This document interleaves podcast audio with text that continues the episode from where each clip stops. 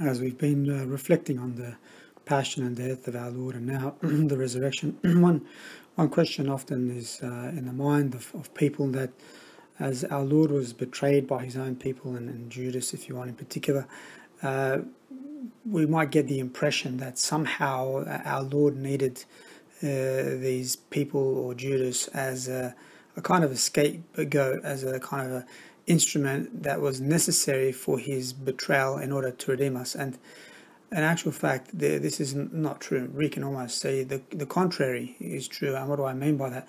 Well, St. Thomas Aquinas points out that really, in as far as paying the price of our redemption, simply the the incarnation uh, itself was sufficient, or the the uh, shedding of our Lord's blood at his uh, circumcision was more than enough to uh, redeem entire universes, if you want.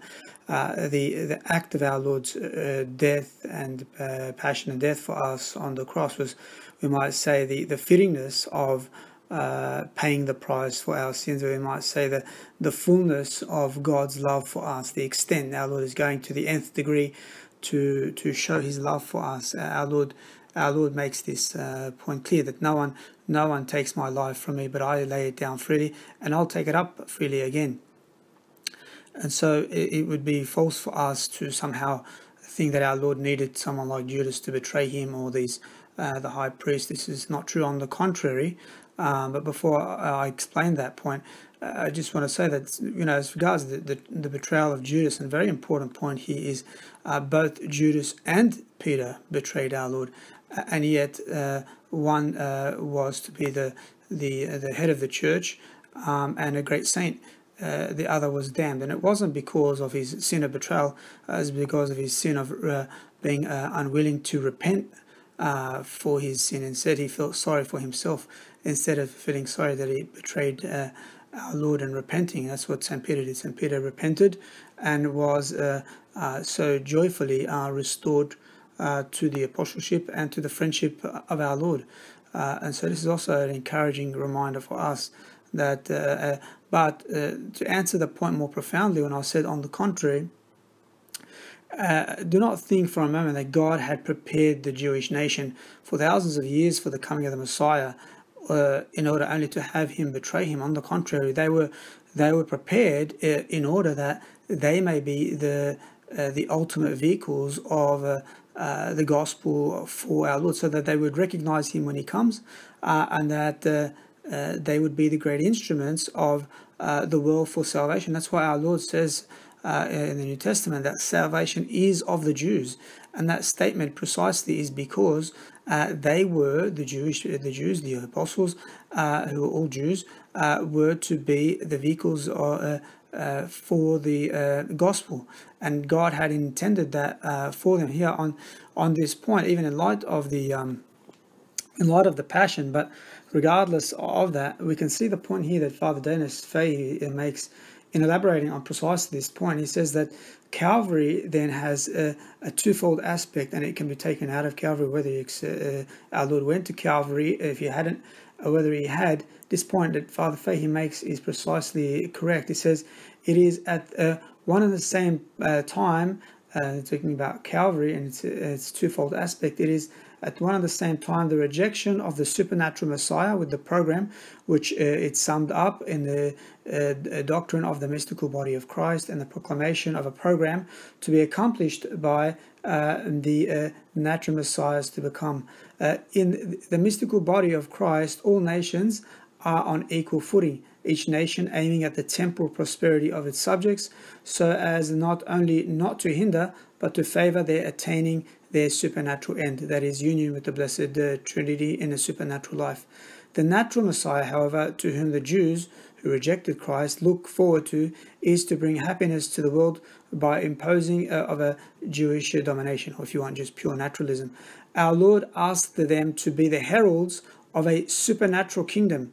Their refusal meant that they uh, elected instead to impose their natural form on the world, and they have put all their intense energy and tenacity into the struggle for the organization of the future messianic age.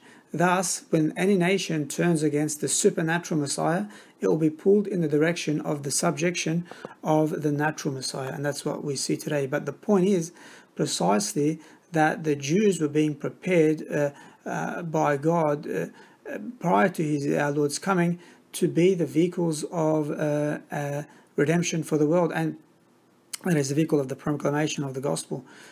here we see this point being made quite clear to us in the New Testament. Our Lord after the resurrection, he walks along the road to Emmaus there, and he meets a few Israelites uh, discussing among themselves what had happened. And they say to him, "We hope that this uh, this uh, Jesus of Nazareth was uh, he that should have redeemed Israel. And now, besides all these things, today is the third day since these things were done." And the gospel tells us that Christ responded to them, saying, "O foolish and slow of heart to believe in all the things uh, which the prophets had spoken."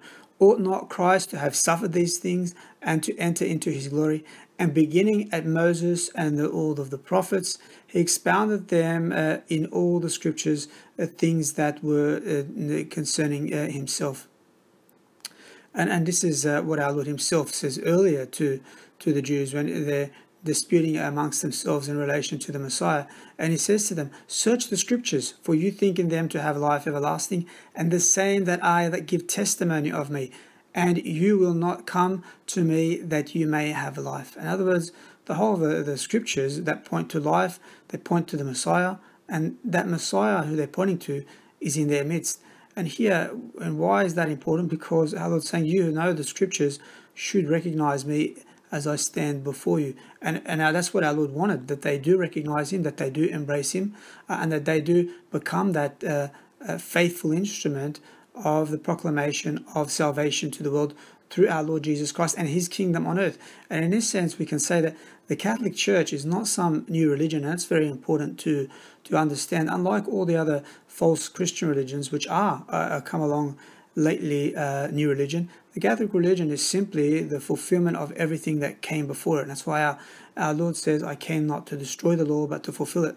And it's in this fulfillment uh, that we see uh, what the church stands for that is, the light and the hope of the salvation of the world and what Christ intended for, for uh, uh, the Jews. And this is a, a very important point for us. That our Lord intended them to be uh, the faithful witness. That's why after the um, uh, after the uh, uh, resurrection, and St. Peter comes along after Pentecost, and he, he explains to the Jews that they betrayed their Redeemer, their Savior, and he tells them to repent. And the Gospel says over 3,000 people were, were added to the church that day. Those people were, were, were Jewish people.